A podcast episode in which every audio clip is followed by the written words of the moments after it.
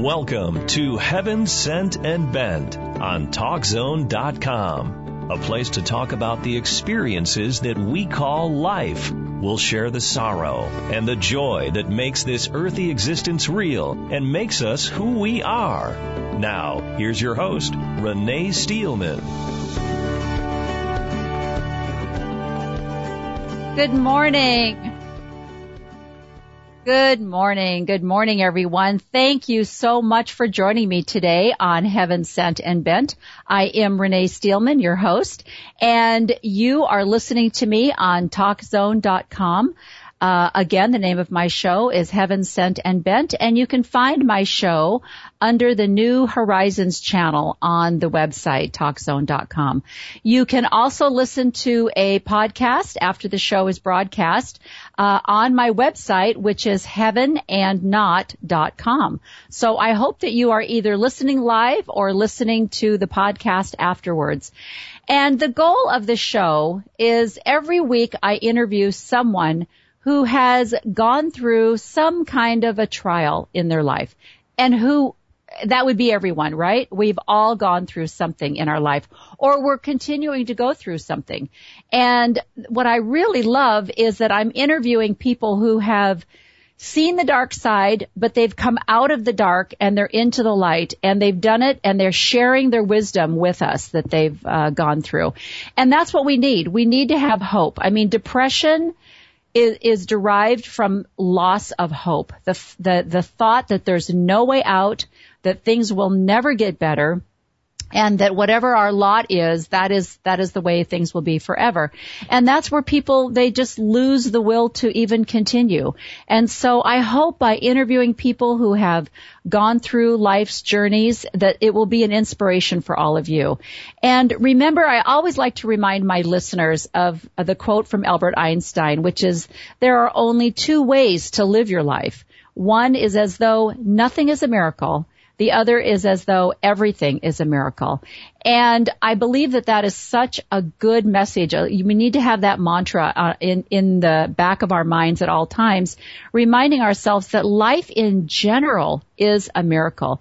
The fact that we are here on this earth is truly a miracle and we need to be grateful for our lives and then find, try to find joy in whatever trial it is we're going through. And, you know, trials can be little trials don't have to be life changing. It can be something as annoying as you know, one of those days where you can't find your keys and then you get into the car and your gas tank is on empty or you get a flat tire on the way to work or, and everything just seems to go wrong. It, it can be something as simple as that where you just go to bed and say we're going to start over tomorrow because today was horrendous. So, you know, even even days like that we can learn something. And today my guest is definitely going to teach us something. And uh, my guest today is Laura Young, and Laura is a mommy blogger.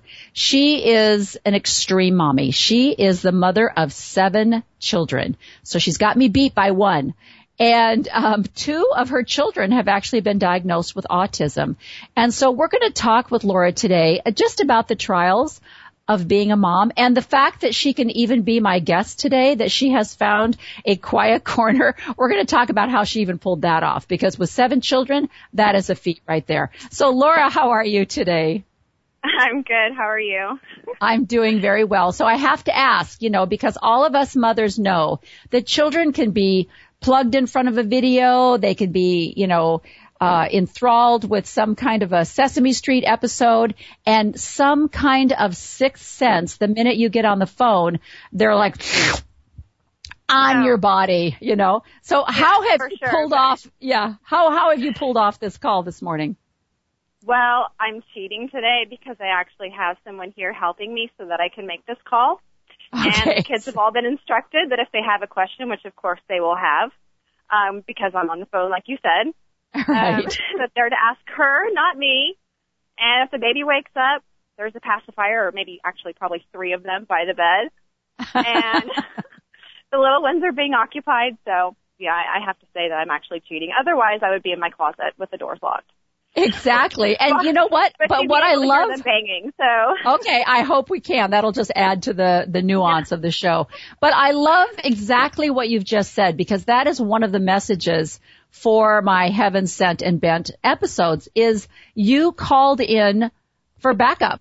You called in the troops. You ha- you realized that in order for you to do what you needed to do this morning anyway, um, you needed some help. And that's the message that we talk about a lot on this show is that, you know, in spite of the superhuman um, message that we were given back in the 80s about how to be a superwoman, a super mom, the reality is we all need help. And yeah. so I love that you're starting out that way. So tell us, Laura, I want to know a little bit about your timeline. Did you always want a large family? Did you you know, just that was your your focus as a young person. When I grow up, I want to be, you know, parentheses, a mom. Tell us a little bit about that journey. Well, it's funny because I was actually talking with the lady that's here um, helping out with the kids today about this very topic. Um, I'm the oldest of five girls, so I grew up in a large family, and so that's what I'm used to. And I love. I mean, actually, growing up, I did not like it so much because I found, you know, little siblings to be annoying, of course. Of course. But um, uh, one found me. Oh. um, oh.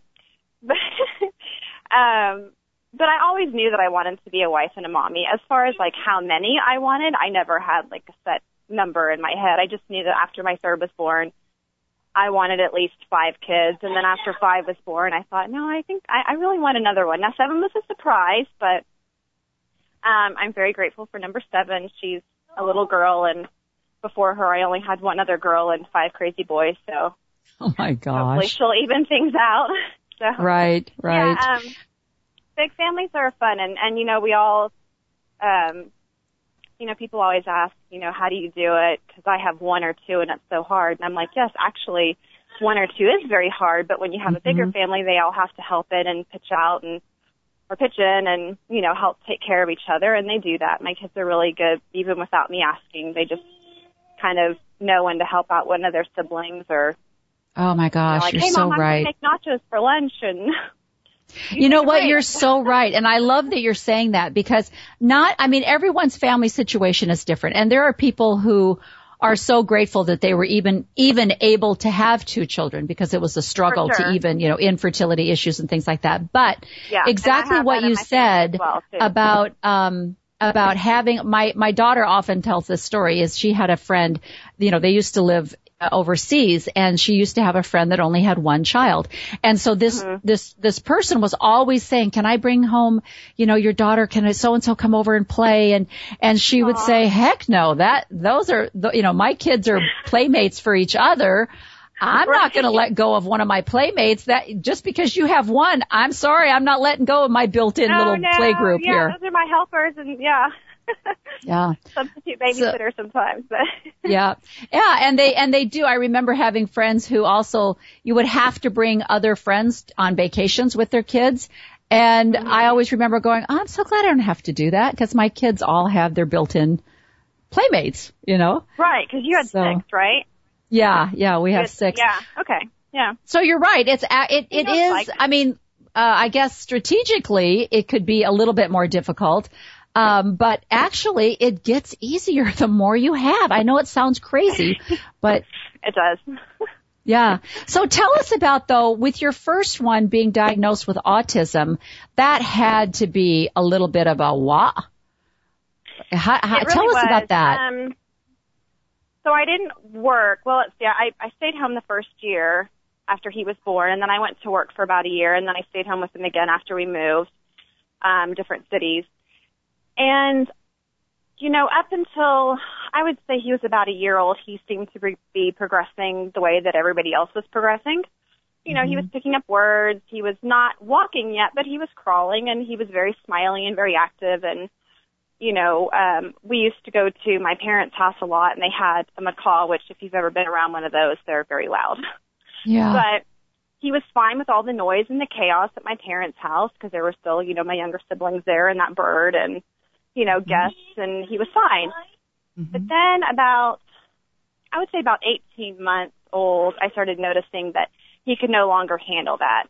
Um, mm. At my parents' house, whenever that bird would scream, he'd start screaming and covering his ears or hitting his ears. Um, he had a hard time following directions. I mean, he used to be able to do at least, you know, one step directions like, can I have my keys or can I have this? And he'd give it to me. Mm-hmm. But that kind of stopped too for a while. Mm. Um, he quit smiling. He quit mm. making eye contact. And then I went, let's see. So then at that point, when I started noticing differences, he was in daycare.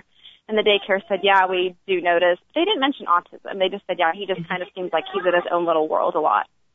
Mm. So then, um, I would say this went on probably until he was about four. And I kept thinking, I kept making excuses because, you know, as you're first, you, you know, right. they're supposed to fit this mold of like, you know, they're perfect and beautiful and everything's going to go just fine and mommy is going to be so easy, but so I made excuses for him like, well, he's not talking because he doesn't have siblings or because he's not in daycare or because he's not in school or maybe I don't talk enough to him or maybe it's because he's a boy and boys are a little bit slower. No offense.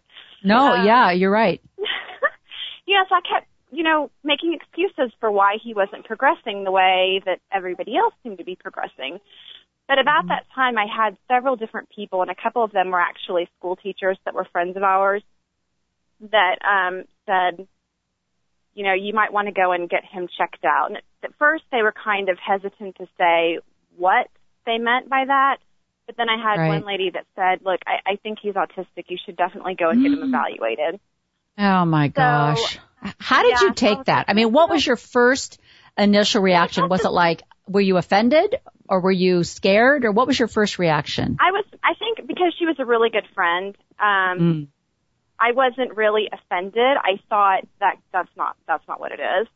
Mm. Um, so I was more like, okay, I I do appreciate your concern. I'm pretty sure that's not what it is, but I'll go ahead and get it checked out because a lot of people have been saying stuff. So, you know, mm. secretly, mm. privately, without telling anybody else, I did make an appointment through the um, the Children's Hospital in Austin, and um, they did a diagnosis. Well, let's see, it was probably about a two hour evaluation, a private evaluation that they did and they um they said yes he's definitely autistic um ah. he was four and a half at the time of the evaluation and i mean they had a very long detailed report so reading that report was very difficult and then mm. seeing where he was supposed to be compared to you know other kids at his age and then where he actually was which was at a two year level that was also mm. very difficult right and right. um yeah so it was definitely not what I was expecting at all.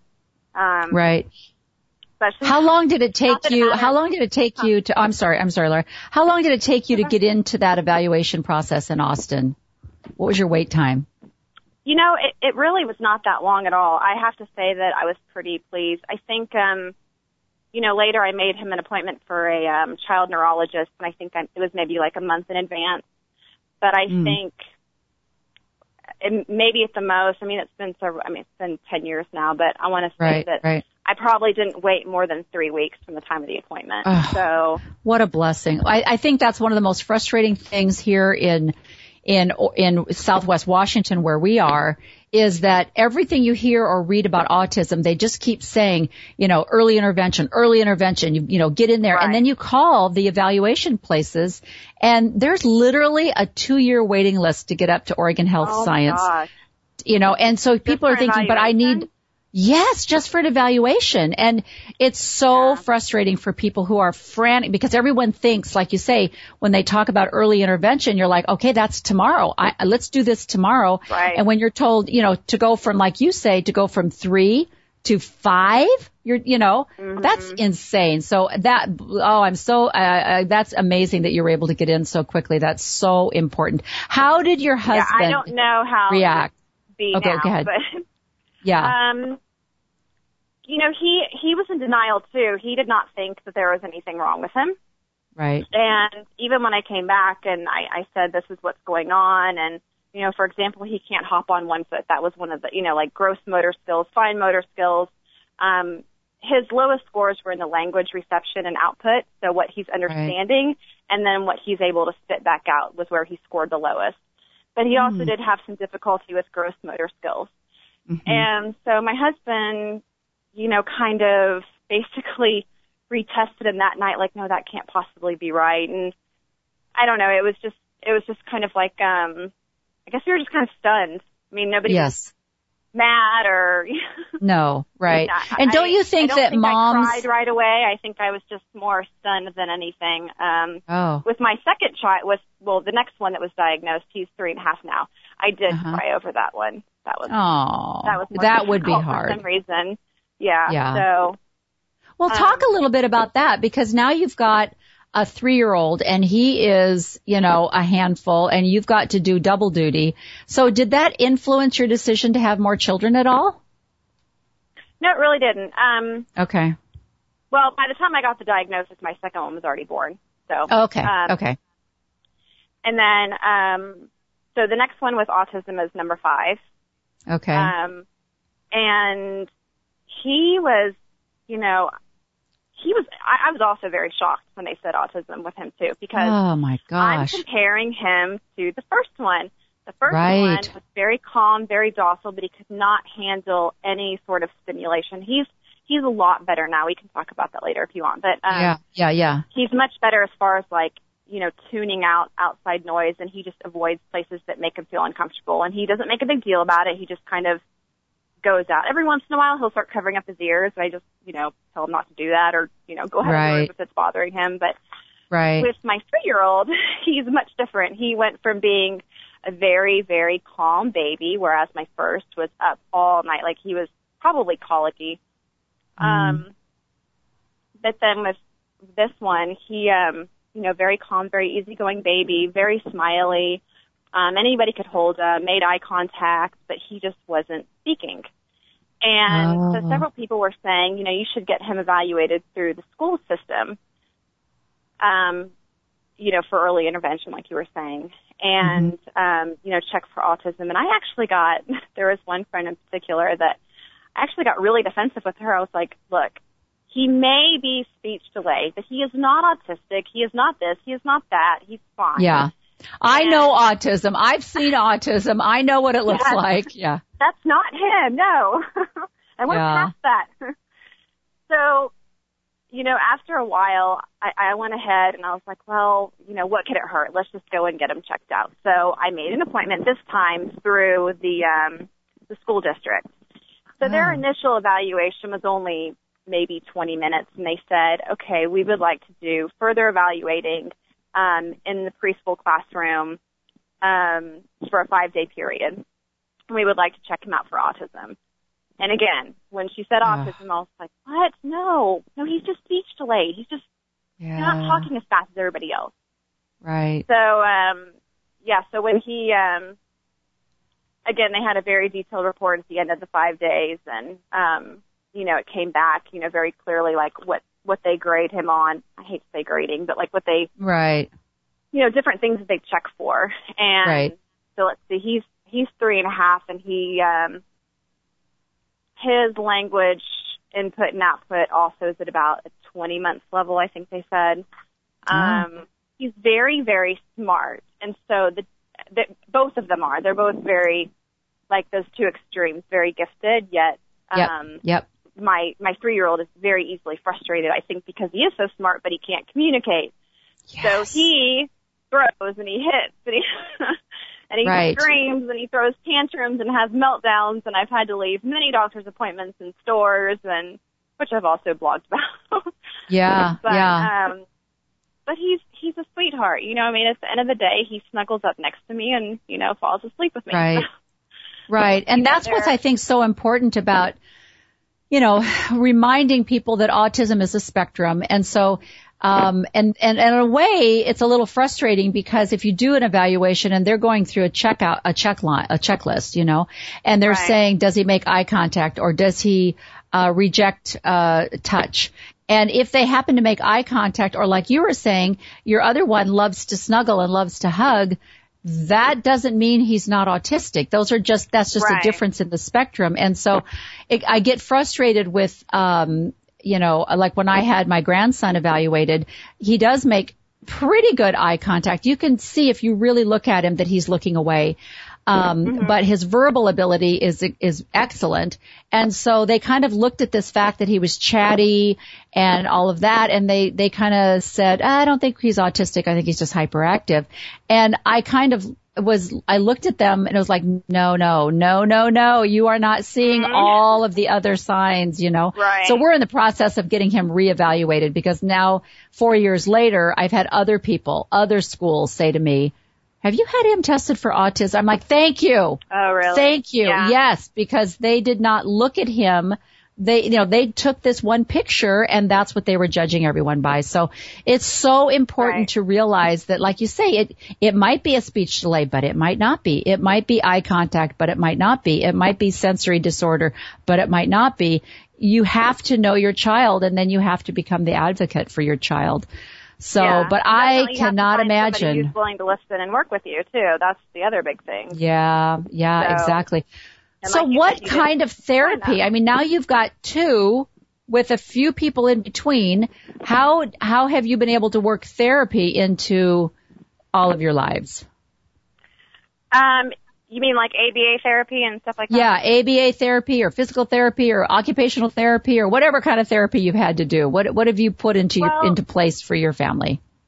We have not done any of that with any of them um, for more than well, let's see. My my first one did go to public school for the first two years, so he he repeated kindergarten, uh-huh. and um, they did have you know occupational therapists and speech therapists, and um, then they had you know a teacher that would kind of come in the classroom and kind of assist him with his work.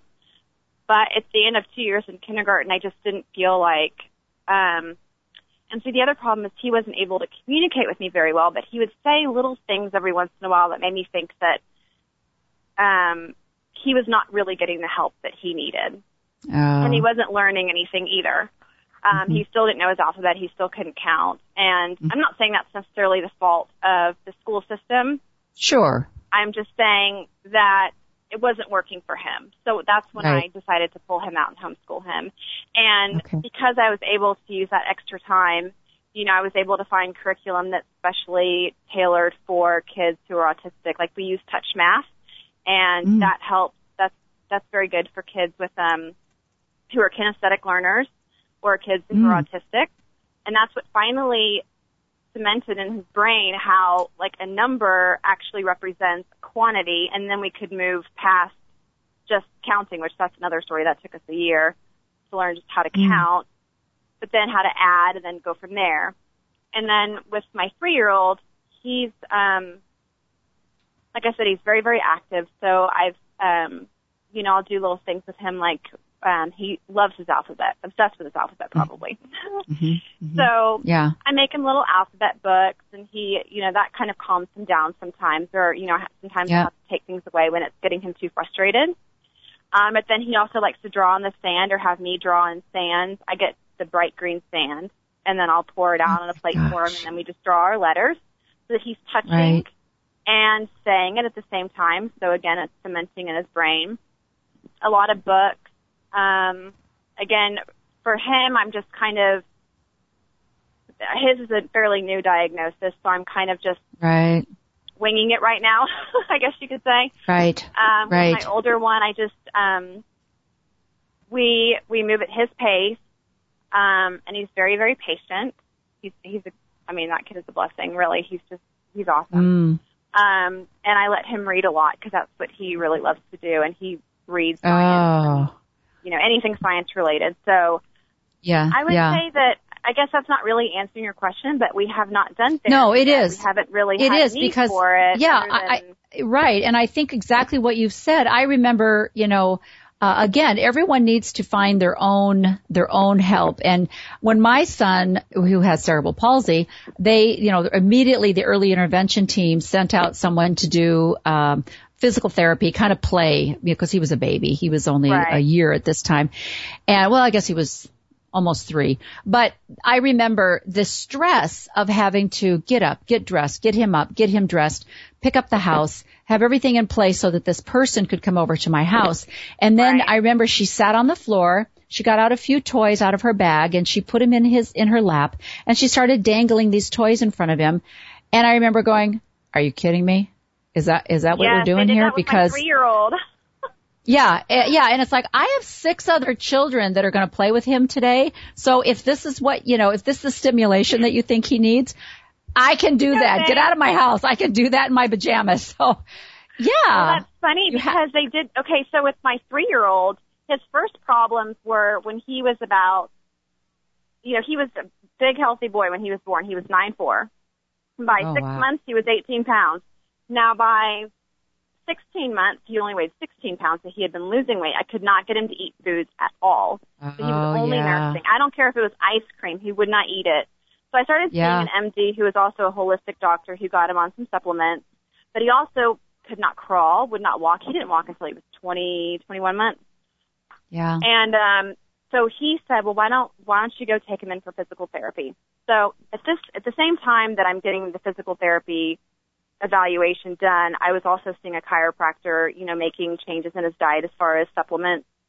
Um, so the chiropractor really got him back into shape and he was able to start walking. But I remember wow. also going in with that physical therapist for two hours. He was 18 months old and he was so frustrated because she was doing the same thing. Like she had her pen and paper and, um, she's like, okay, Isaac, you know, climb over this and come get this. And he doesn't know what she's saying. I already knew that. And right. he just sat there and kind of was like, he wouldn't listen to her and he wouldn't, you know, play ball, so to speak, but, you know, literally yeah. too with her. And for two hours we're going through this. And finally she's like, well, maybe it would help if you went out of the room. And I said, okay, I'll go out of the room. So I go out of the room and then he's just screaming. Oh. So So at the end Yeah. of their evaluation, of course, they had nothing positive to say. I mean, not necessarily negative about my son, but yeah, he Right. needs lots of work. He's going to need physical therapy three times a week. He's going to need food therapy three times a week. And I'm already pregnant with my sixth this time. I'm like, there's no way. Not to mention, Yeah. you couldn't even keep his attention for two hours. I mean, I don't see how. I'm not going to Yeah. bring him in for this type of torture. Yeah. So I actually, I, I went back to the doctor and um, told him, you know, what was going on and that I think that he's been progressing. He was actually pleased to see that he was, you know, beginning to walk and starting to eat more foods, you know, after the supplement. So he signed an order saying, okay, physical therapy is not needed at this time. So, Oh. um, you know, so we were able to, you know, Right. squeeze through that. Now one. that's an interesting that's an interesting comment that you made. Do you feel as though his appetite increased after he started taking the supplements? Yes, because what I found out um, is that okay, obviously if you can breastfeed, that's the best. But after Right. a year, you need to start supplementing a child's diet with other types of nutrition because your milk, although it's still good and healthy for the child, it it ceases to become adequate enough for you know a full time you know their their complete menu, I guess you could say. Right, right. So, um, so with him, since he wasn't eating, he was deficient in. Um, actually, his blood work came back showing that um, it almost looked like a malnourished child. yeah. So, um, he prescribed zinc because if a child is deficient in zinc, foods do not taste good to them at all, and Oh. it also affects like their um, um, they're more tired when they're deficient in zinc too, so he Mhm, might be mhm. less inclined to actually try and get up and walk. Um, he put him on iron, which also helps to, um, you know, make him want foods. Um, helps definitely with your your bone development and um, strength. And he put him on L-carnitine, which is um, also helps with muscle development. So yeah, then Right. he started eating. And Oh, then that's once he started eating, then he started walking and again, so I worked hand in hand with, you know, this doctor and then the chiropractor to get him, you know, Oh, at least that's that excellent advice. And, yeah. Right. So, And you know what I, I think is So interesting too. A- again, you have to tur- you have to put on a little bit of armor, and you have to be you know not too thin skinned because you have to recognize that you have what five minutes with a doctor. You go in, they're you know they're under a timeline. They only have a certain amount of time. But Right. I remember taking my grandson in, who is chunky, and you see a lot of autistic kids that are heavier. And Yeah. but and and I thought, you know, it's funny that for some reason the um the medical community has not jumped on board with this as a symptom of of the disease or the, the whatever it is, um, because you would never, you know, everyone acknowledges that Down syndrome children have low muscle tone and so they're a little chunky and everyone understands that. But for some reason they haven't quite jumped on board with that with the autism community. So you know, when I took him in to be tested, the doctor kind of looked at me like, well, you need, and he starts lecturing me, you need to not give him sweets. You need to cut back on the right. carbs. You need to get him out exercising at least an hour a day. And I'm looking at him and I'm thinking, do I look it's like I'm eating inaccurate. cookies and carbs? Yeah. Right. And it's like, uh, we don't eat like that in our house. Um, you know, I've raised six children. My kids all had a cookie once in a while and, but they were outside playing. This little guy, he can barely get in a car. His muscle tone is so, you know, messed Mm. up. So they Yeah. don't understand that. And so what you're saying would be almost considered alternative medical care, you know, but boy, the medical Right. community needs to jump on board with that and stop blaming and start recognizing and then giving advice, you know? Right. And the other thing about um, kids who are on the spectrum is a lot of them tend to overeat. And Yeah. the reason is because they don't have the same, what would you call it? I guess gauge in their brain that says, "Hey, I'm full now. I'm going to stop eating." They Right. keep eating. So, I, like with my oldest, even though he's 14, he has to ask for a snack, and I have to. Now he is on a on a diet, a gluten free, mostly casein free diet, Uh huh. um, as pretty much we all are, but um, you know, I have to monitor how much he eats. I mean, I give him a good sized portion, like you know, because I know he's a teenager and he needs to eat a lot. Right. And he does have healthy snacks like you know fruits and vegetables. But if I were, and I, I've been around a lot of autistic kids because a lot of um, he had a lot of friends um, about a year ago who were his same age and on the spectrum also, and they Right. will just eat and eat and eat and eat, and it's I, I don't know the science behind it, but I do know that um, it's very common for autistic kids, like you said, to be a little overweight, and that is one of the things is that if it's not muscle tone and they're not getting out enough, then it's because they also don't have that, you know, that little sensor in their brain saying, "We're done now. We have to stop." Right. Right. eating for a different Right. reason almost. Did you have to do anything extreme as far as hiding food or locking food up or, or anything like that? No, I didn't because um I, I'm very blessed with my with my oldest. He was very good about um you know his diet and he um you know and when we first went that way, we got rid of everything out of the house, so there were no temptations. So everybody was Right. gluten free, everybody was dairy free. Right. Um, with my second son, he's 11 and he is very ADD. so Okay. about four years ago, I put him on the same diet because that is also um, very helpful for kids who are ADD. Also, Right. sugar. Well, that's not true. He gets sugar sometimes, and then he goes crazy, and then I remind him this is why we don't have sugar. Yeah. But, um, yes. He was a little harder. In fact, he cried hysterically when I said this is what we're going to do, and you know, every once in a while he would sneak it somewhere, and he'd say, "Look, I'm fine. I'm totally fine. There's nothing wrong with me." And and speed that up. Look, mom, I'm fine. I'm fine. See, I'm fine. I'm just Exactly. yeah. yeah. Yeah. Yeah. You give that kid a sprite. Oh my gosh. I- I'm like, okay, watch five minutes from now. It's so funny that you would say that. It is actually. Yeah, it's so funny you would So- say that because we just had my grandkids and my daughter said the exact same thing. She said, I just gave my son a Sprite and look what he's, like within seconds, it was like, room. Oh, oh yeah. fun. Oh yeah. Ironically, they tell kids because it's, you know, I won't ever put him on a, you know, Ritalin or anything like that. But um, you know, if he wants to make that decision once he's grown up and out of my house, that's of course that's fine. But Exactly. um, yeah. But I won't put him on any medication for it. But another thing that they say for ADD is to give kids coffee because it's kind of, you know, the amphetamine is what, uh, Right. it works the opposite, you know, so Right. like my husband is also ADD and he takes um he takes Adderall, which is an amphetamine, but it somehow slows slows people I who know. are, you know, Yeah. really, really hyper down. So hold on, David. So we were Oh, it's very pretty, thank you. So They um, found you. threw me a- They've Yeah, escaped. Get he the duct me tape a lion.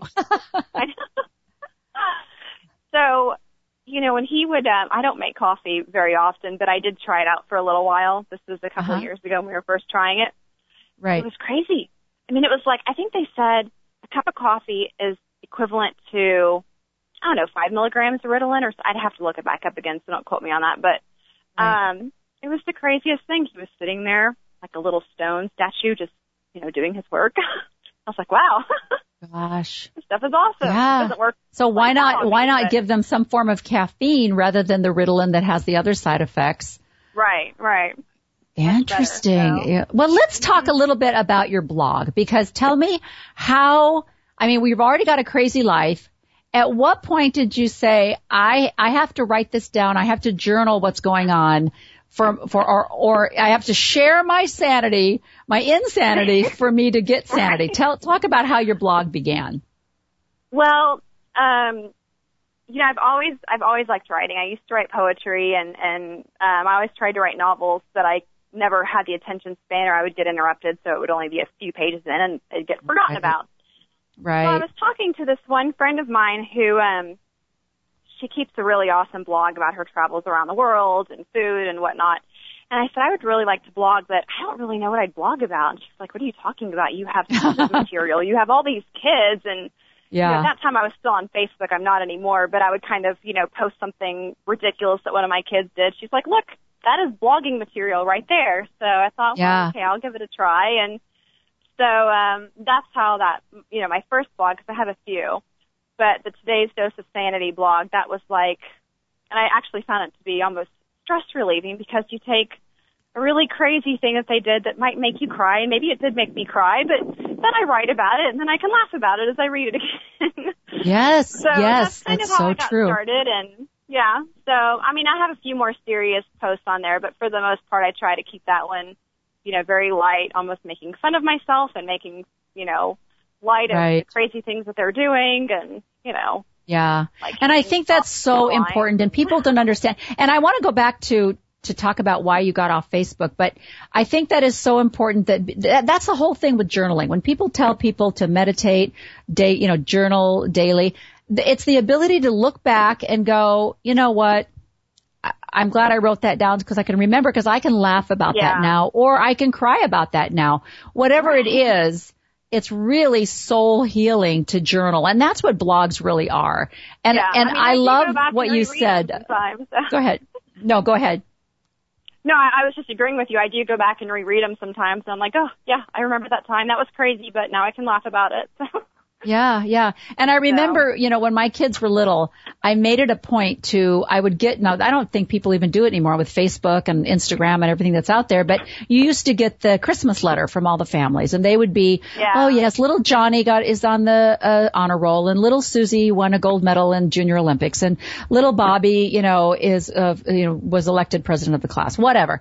And so Right. I always made a point of sending out my Christmas letter in January. And then I would write down, you know, well, we've escaped prison again and so and so, you know, has not been arrested this week. And just to kind of put it all in perspective because it's like, I know that your life is not that perfect. I know that it's not. Right. So what good does it do to share these fallacies with people and make the rest of us feel like crud, you know? exactly. Well, it's like Facebook. Yeah. Everybody's always smiling in their pictures. I'm like, no, you are not smiling every day. Stop it. Oh, exactly. So talk about, did you used to be on Facebook, but now you're not anymore? I was. I was on Facebook and I've always had a love hate relationship with it. So I actually Right. went off and on a few times before calling it quits completely. Yeah, and yeah. I did that about a year and a half ago. And it's funny because the first two days it was like I was in mourning. I was like, oh my gosh, I don't know. What should I do? You know, Yeah. I mean, I have to yeah. check something. I, how will I know what this person is thinking right now? I mean, I I won't see Yeah. my sister's pictures right now, but after a few days, it was very liberating. I stopped caring. I mean, not that you stop caring about the people, but you just realize No. that a lot of the stuff is nonsense, and you know, Right. and, and plus there's some things were a little more, uh, you know, um, I, I don't know. There were there were some things on there that, and I'm I'm obviously controversial in a lot of aspects because I have a bunch of kids, and you know, I homeschool, and you know, so people might see me as controversial controversial as well, but um, so it's not that I have a problem with those sorts of topics. It's just Right. how violently people would attack other people, and it just I'm the kind of person that that really upsets me, even if it's not directed Yeah. right at me. I just I got tired of reading all that, and it would just kind of you know bring me down for the day. And I thought, you know, this is just So not true. um, This this is not so what I true. want right now. And you know what? I had someone point out to me. In fact, I have a, a life and relationship coach that's going to be my guest next week. And one of the things that she pointed out to me, which I, you know, hey, I saw the movie, the social media thing. I saw the movie, but she said if you really look back on Mark Zuckerberg, who started Facebook, he was an outcast. And his, yeah, and he didn't his, make fun of people. He did it to make fun of people. And if you look at that as the basis for how Facebook got started, and then you see kind of the high school mentality behind it, what frustrates me, and you might find this too being in the blog world, what frustrates me is now the social media experts are saying, if you have a business, you have to be on social media to promote your yes. business. And that's what's yeah. frustrating is I want to get off, but it's like I have a business. I need to be telling people what's going on. And so, but I'm, I'm with you. I'm kind of slowly weaning myself down to business only. right, yeah. right. Yeah, no, I, so I talk friends who um, did the same thing that they they got rid of their personal account, but they still needed a business account. So they just yeah. kept that, nothing about family, and it was just like their business contacts, and it works for yeah. them. Uh-huh. For me, I don't yeah. have a business, so it was just personal. Uh-huh. So I was like, I don't right. need this. Exactly. Well, talk though a little bit about because I was going to ask you your blog a, a couple of blogs ago. One of the things you wrote about was the helicopter parenting, and oh. and you know you get you got some comments back that were like, well, I disagree. I don't know if I agree with that. have you have you ever gotten anything that was like, wow, let's you know turn it down a couple notches? How do you handle that negative feedback? Well, you know, I on my blog, I, I haven't. If if I'm going to be totally honest, the negative feedback was more on Facebook. Um, oh, good.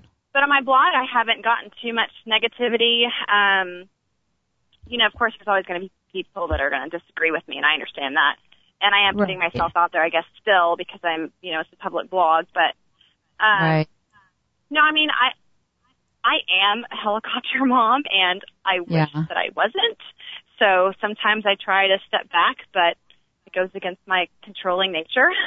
kind of like a, a battle with myself, I guess. But, um, yeah.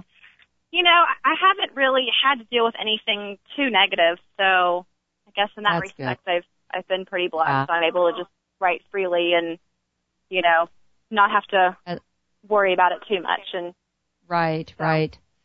So what is, you know, we've got about 10 minutes left. So that's quite a bit okay. of time. Talk a little bit about, um, you know, just the whole, like what's a day in the life of Laura? I mean, with seven kids and, and it's funny because, um, I remember having someone say to me, wow, how do you do it? Do you like feed them every day? I mean, they actually asked me that and I was like, um, I kind of have to. It's legally, yeah. I'm bound to feed them daily, but um, well, I'm sure you. I'm sure. Or do you must get when you have them all together? Yeah. Yeah, when you go to the grocery store, do people say to you, "Are those all yours?" And oh, you want to say, yeah, "Oh, you know what? Going to the grocery store with you know tons of kids is the best thing ever." So no, they're all neighbor kids. I pick them up and to oh, take yeah, them grocery I've heard shopping. Every comment you can imagine. so tell tell us a little bit about some of the comments father? you've heard. Oh, somebody once said, "Do they all have the same dad?" In front of all of them when I was checking out. She was the checkout lady I was like, are you serious? Um, yeah. If I had a penny for every time somebody said I have my hands full, I'd be a millionaire by now. Yeah. Um, yeah. I actually had somebody say when I was pregnant with my fourth, don't you think you have enough?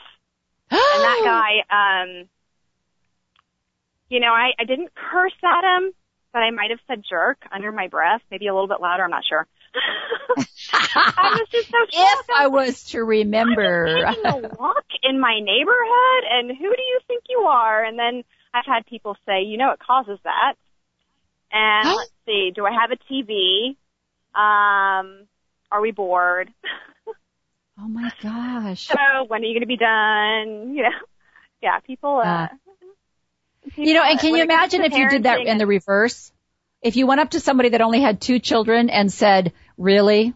That's all you could handle? or something like that? Do. Yeah. What's wrong with you? I know, right? That'd be horrible.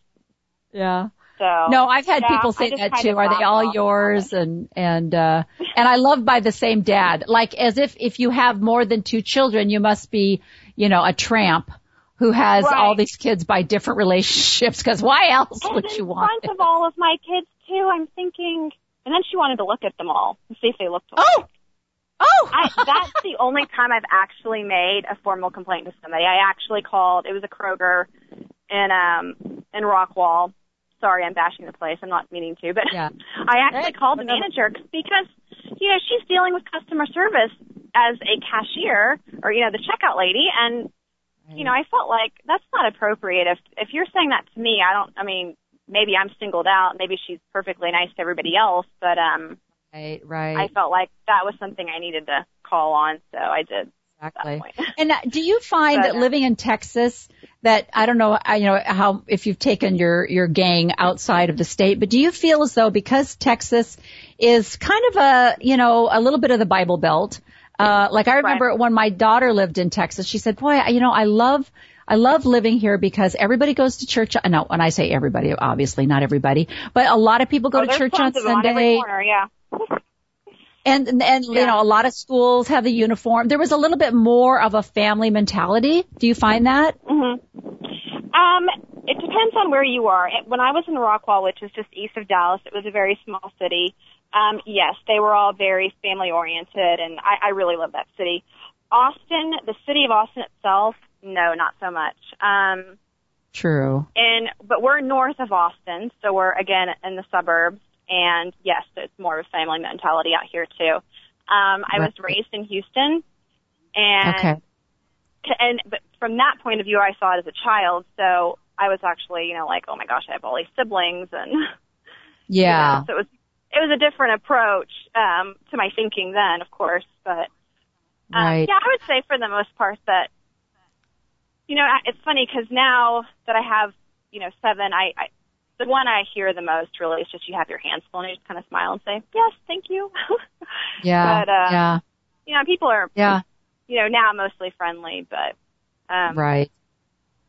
And what Yeah, a great, what a great, you know, thing to say back is like, I do have my hands full, you know, and it's how Yeah. lovely that you have your hands full. I would hate to have my arms empty, you know. yes, um, exactly. that's, yeah, that's No, a, do. that's I a wonderful yes, thing. I. I love it. Yeah. What now? You have five sisters, or there's five of you all together. How many grandchildren? Okay, let's see. There's seven in mine, and then four from my other sister, and one from my other sister. A sister still not married, and another sister still um they're waiting to have kids, but you know.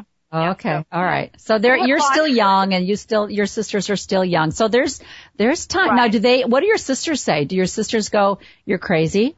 Or what are their No, family it's- plans? It's funny because um I have two sisters that live overseas, and the one um one of them has one child. She just had her first last year, and um she had some difficulty at first um trying to have children, and then Right. the other one has um she says she's done, and it's funny because Oh. she was the one that always had the family plan way from the beginning. I want six, and now she's like, no, I I think I'm good, and so yeah, it's um but no, she she comes over and brings her kids, and then there's, you know, lots of chaos. Actually, they all just Yeah. left a few weeks ago, and it was fun, but it was crazy. It's So, crazy, uh, right? And that, now, did I hear you say you're the oldest of the family? I am. Hmm Okay, see, that's unusual. Usually the oldest child is the one that says, I had to take care of all my brothers and sisters and I'm only having one child or whatever. And then the baby of the family, the one that gets left behind is the one that ends up having lots of children because they missed out, you know? So you've broken the norm. Well, tell everyone how to get, uh, you know, how to find your blog and then tell them a little bit about your other blogs that you have that, like you say, one is a little bit more serious and then one of them is just kind of like, oh, here's my day today. So talk a little bit about how they can find you. Okay, well, the the one that you've mentioned, um, that's the today's dose of sanity. Um, that's my more, you know, just they're very short blogs about, you know, funny days, some funny parenting days or crazy parenting days. Then I have another one called um, Homeschooling the Minds of Tomorrow, and that's more, um, you know, obviously education based, and then, you know, how I'm dealing with. I'm sure you can hear them now. They've all found me. Yeah, they've all found you. Yes. um, and that one deals more with um, you know, um, teaching tips, and I, I talk more about autism on that blog too, and how okay. to um, parent and teach with autism.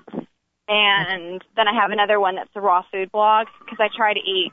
I don't always eat vegan and raw, but I feel better when I do. So um, that one's called Raw Food Made Easy. And that okay. one I just post like little things that I make here and there. And um, oh, that's really great. Yeah. So you know, one of the right. things too that I think is so important, and, and I talk a little bit about this on my show, and I definitely have it in my book, is the importance of taking care of yourself. And I know you make an effort to exercise and take care of yourself because you have other people that you're in charge of. And so it's really important that you stay healthy and strong so that you can be there for the other people that are depending on you.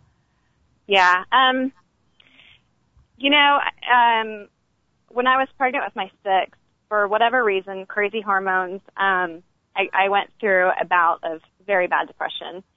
And it wasn't, you know, because I didn't want the child or, you know, really anything other than, like I said, I think just hormones. Right. And it was very difficult because, you know, I still did have to get up and take care of the kids and, you know, feed them even if all I wanted to do was stay in bed. And I, you know, had to right. take care of myself and this, you know, baby inside of me. Um, I will say our, our schoolwork probably laxed a little bit. I did as yeah. much as I could. Um, so there's, I, I've, I've dealt with that off and on, you know, a few times and, you know, I've, um, you know, had to either take supplements or medications just to get me through that period. So I can take care of myself and I can take care of my kids. And, right. um, yeah, you know, we do eat healthy for sure. Um, like I said, my, my other kids are also on a very, I mean, not very restrictive. It's much easier now to eat that way, but you know, right. they don't, um, you know, I, I cook for them breakfast, lunch, and dinner, um, and make sure they're balanced meals. And I'm not going to say we don't ever splurge and go to Chick-fil-A sure. why we do. well, yeah, and that's, and that's okay. When you're eating 95% healthy, that 5% does not make a bit of difference in your diet. That's what treats yeah. are all about. Yeah. Yeah. And they look forward to that. So, Exactly. Um, we do that, and then I, you know, like I said, for stress stress relief, I'll blog, and I really just do it for my phone, everything from my phone, because I don't have time to sit at the computer.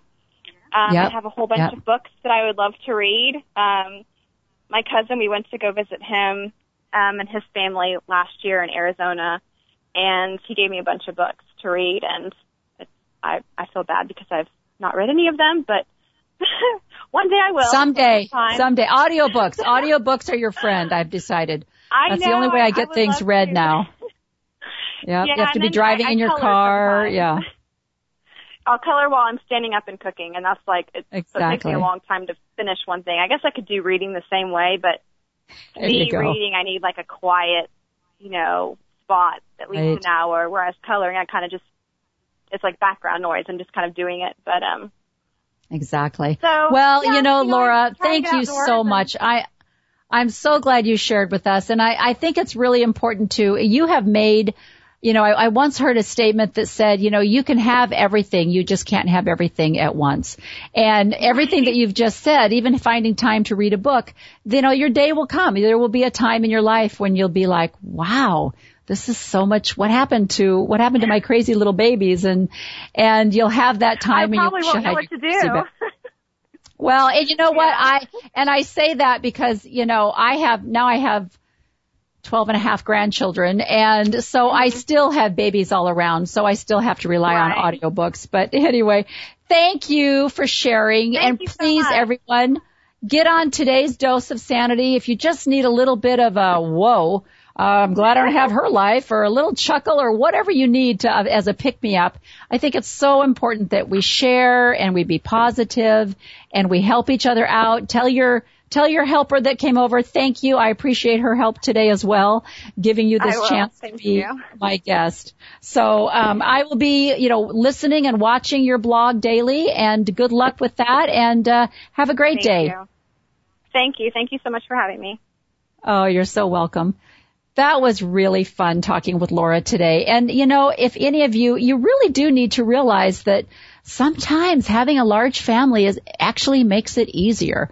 And so when you look at all of us crazy women that have decided to have, you know, as many kids as we possibly could, we did it for our sanity. You know, we did it for the opposite reasons of what you would think. Um, but anyway, it was a great show. I appreciate, I appreciate, uh, what she shared with us today. And I think the most important thing, the message that she, um, that she gave was that you know your children best. You know what your children need more than anyone does. And so fight for that. Fight for that and find it out there. Listen to other people. Take the little tidbits out of their, of their helpful, um, ideas. Take what you can, but then throw away what you don't need and find what works out best for you. Join me again next week and where we will have another guest that will share their, their journey and hopefully you'll find some joy in listening to how they've found happiness in their sorrow. So I appreciate you being with me today on Heaven Sent and Bent and we'll talk next week. Bye bye.